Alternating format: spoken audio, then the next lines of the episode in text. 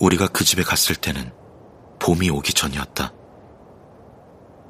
복수초가 봄 기운을 감지하고 제 몸의 열기로 눈을 녹여 뚫고 노랗게 올라오기 시작할 무렵이었을 것이다. 남쪽 섬에서는 매화도 한두 송이 벙글었을 절기였다. 음력설을 쐴지 2주일쯤 지난 무렵이었으니 2월 하순쯤이었다. 겨울 끝자락에 우리는 그곳까지 쫓겨갔고 봄을 앞둔 초입에 우리만의 작은 우주에 들어선 것이다.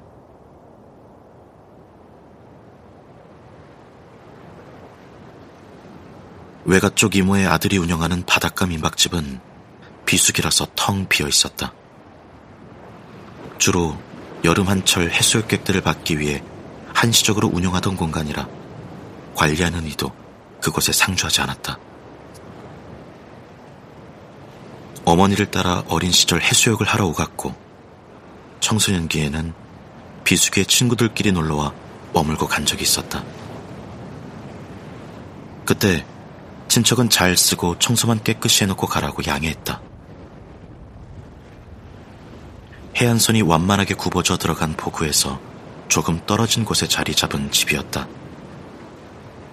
해가 질 때면 하늘과 바다를 물들인 붉은색이 그 집까지 감싸는 바람에 멀리서 보면 불길이 오르는 집처럼 보일 정도였다.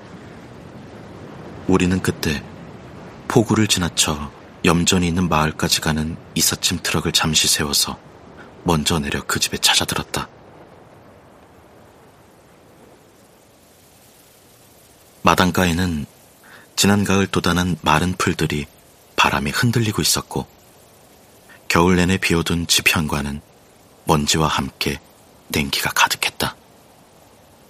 거실에서는 유리창 밖으로 마당을 가로질러 바다가 보였다. 우리는 벽장에서 이불을 꺼내 둘러쓰고 거실 소파에 앉아 바람이 잔가지를 흔들어 유리창을 두드리는 소리를 들으며 한기를 녹였다.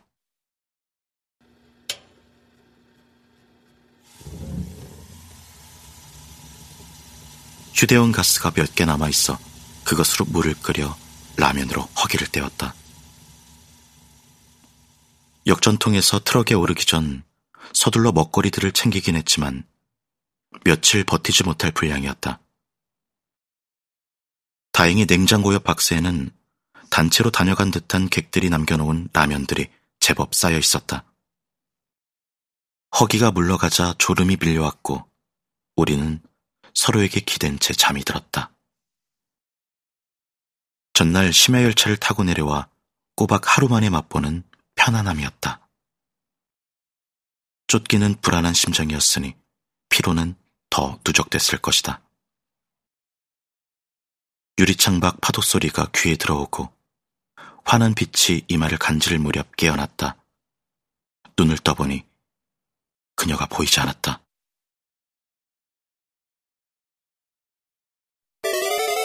B S O D O 북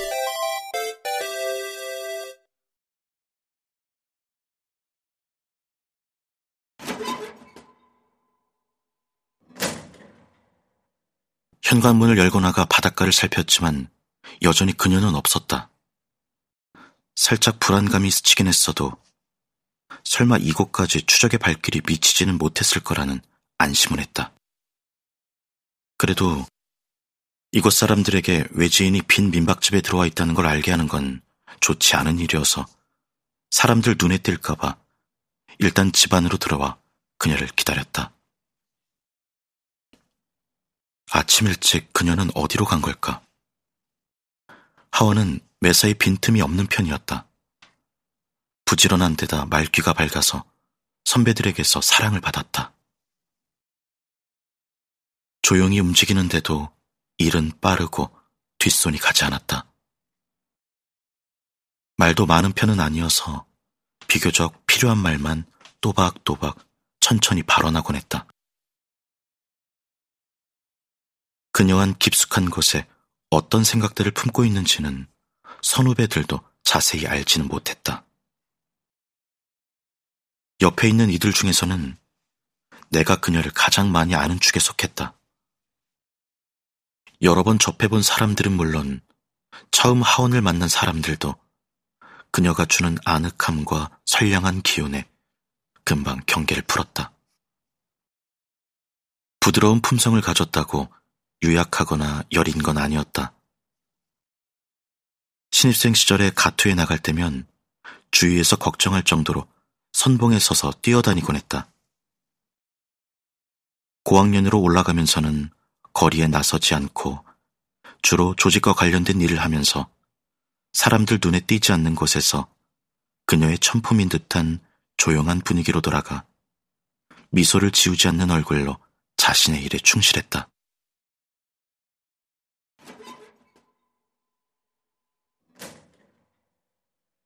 현관문이 열리는 소리가 들렸다.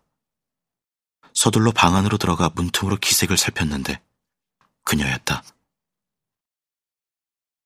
얼굴이 발갛게 얼어 있었고 입을 열어 말할 때마다 허연 김이 나왔다. 그녀는 큰 보물이라도 얻은 양 가슴이 안고 물건들을 내려놓고 상기된 표정으로 말했다. 이거 보세요. 우리 이제 한 열흘은 양식 걱정 안 해도 거뜬하겠어요. 이 동네에 홀로 사는 할머니 한 분을 만났어요. 그분이 이것저것 싸주시는 통에 거절을 못 하겠더라고요. 조금만 기다려요. 우리끼리 맞는 첫 아침인데 제대로 한번 먹어볼까요? 하원이 아침에 눈을 떴을 때 나는 고나게 자고 있었다. 내 잠을 방해하지 않으려고 조심스럽게 일어나 바닷가로 나갔다. 동해나 남해에서만 일출을 볼 수 있는 건 아니다. 서해에서도 지역에 따라 일출을 볼 수 있다는 말은 들었지만 실제로 가능한지는 몰랐다. 하오는 그날 서해에서 일출을 만났다. 먼 바다 수평선 쪽부터 발그리한 기운이 감돌더니 이내 하늘이 붉어지기 시작했고 해가 빨간 머리를 비죽이 내밀며 올라오고 있었다. 사방에 붉은 기운이 가득했고 바다는 이내 황금빛 아침 노을로 출렁했다. 하원은 밤새 쫓겨와 외진 곳에 숨어 있다는 사실도 금세 잊은 채 무언가 모를 늦거움으로 가슴이 바다처럼 출렁이는 느낌을 가누기 쉽지 않았다. 아침부터 웬 처자가 혼자 바닷바람을 맞는디야? 추운디 저그 우리 집에 가서 밥 한 술이라도 뜨고 가실라우? 노파가 언제 그녀 뒤에 왔는지 몰랐다. 아침 노을에 취해 바닷가를 걷다가 그제야 하원은 뒤를 돌아보았다. 언덕바지집 굴뚝에서 연기가 오르고 있었다. 하원은 정체가 노출될 것에 대한 두려움에 더 과장된 대꾸를 했을지 모른다. 할머니, 저 집에 사세요? 저는 저쪽 민박집에 남편이랑 놀러 왔어요. 아침 산책을 나왔다가 멀리 와버렸네요. 저는 괜찮으니까 추운데 어서 들어가세요. 노파는 손주 며느리 생각이 난다면서 하원의 손을 끌고 집으로 들어가더니 몇 가지 먹을거리를 챙겨주며 남편이랑 잘 놀다 가라고 했다. 그 집에 홀로 사는 노파의 아들 내외는 일찍 사고로 죽었고 홀로 키운 손주가 도시에서 살림을 차려 산다고 했다. 노파는 손주 며느리라도 만난 양 살뜰하게 하원의 등을 쓸어내리며 어서 가서 신랑이랑 아침을 해먹으라고 밀어냈다.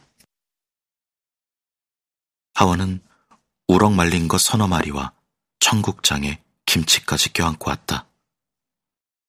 하원이 얻어온 것들을 마냥 반길 수만은 없었다. 피서철도 아닌데 민박집에 사람이 들었다는 소문이라도 나면 언제 지서희까지 알려질지 모를 일이었다. 우리가 연인을 넘어서서 부부라도 돼야 할 이유는 그것만으로도 충분했다. 상황이 어쩔 수 없어 부부 행세를 하게 만들었지만 나로서는 내심 바라던 꿈이었다.